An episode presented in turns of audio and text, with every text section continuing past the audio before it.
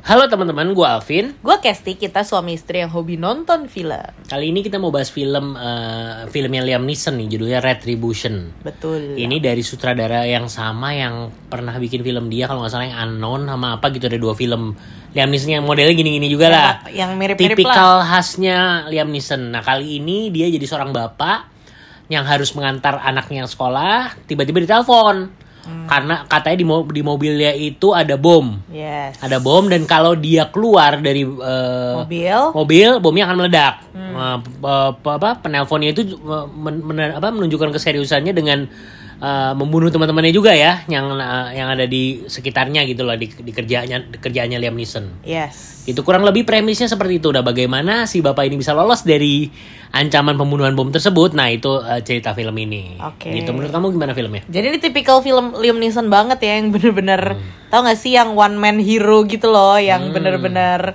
eh, dia menyelamatkan semualah intinya. Ya, dia di pesawat pernah Iya, dulu di mana bener. Pokoknya dia lupa ingatan pernah, pokoknya Iya. di- eh, anaknya diculik pernah, Bener. Nah, pokoknya Liam Neeson Pokoknya banget deh ya. Melakukan segalanya untuk menyelamatkan keluarganya Iya. lah itu ya gitu.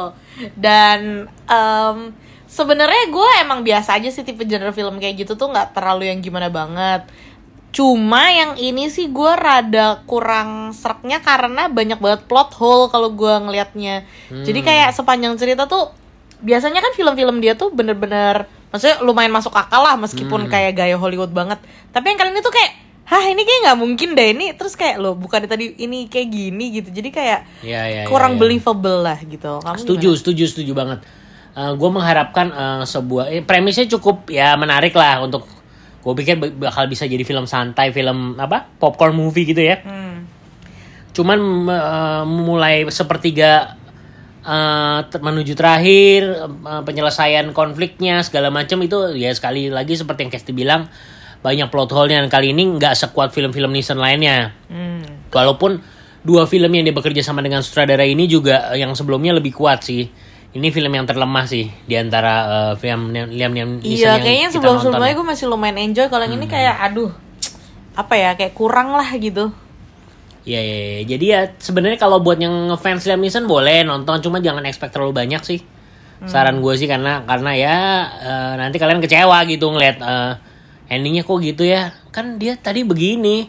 Jadi bukannya sebenarnya kan kalau sebuah twist tuh akan ngebuat eh, apa? kita wow wow gitu ya. Ini kayak tulisnya bukan membuat wow tapi Kayak, malah lebih apaan sih gitu Iya, "Ah, apa sih kan tadi kan begini kan tadi begini ah kurang lebih gambarnya seperti itulah ya tuh tuh nah, kayaknya itu aja mau dibahas apa lagi nggak ada sih kayaknya udahlah hmm, kalau dari aktor-aktor lainnya ya gitulah ya sebenarnya tempelan aja lah yang tempelan lainnya. ya yang lain lebih banyak bener-bener ini filmnya Liam Neeson ya aja. di chemistry sama anaknya adalah dikit ya Ya.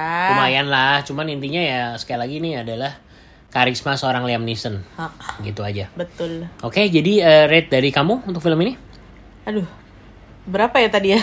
Aku bilang, eh, kamu dulu berapa deh? aku ya enam setengah deh Enam setengah. Hah, enam setengah ya Gue kayaknya enam, ya enam setengah juga deh, samain aja lah. Ya udah deh. Jadi official rate dari asal ke sini untuk film Retribution adalah enam setengah. Oke, jadi teman-teman silahkan nonton di mana aja, asal Kesini dengerin reviewnya. Bye. Bye.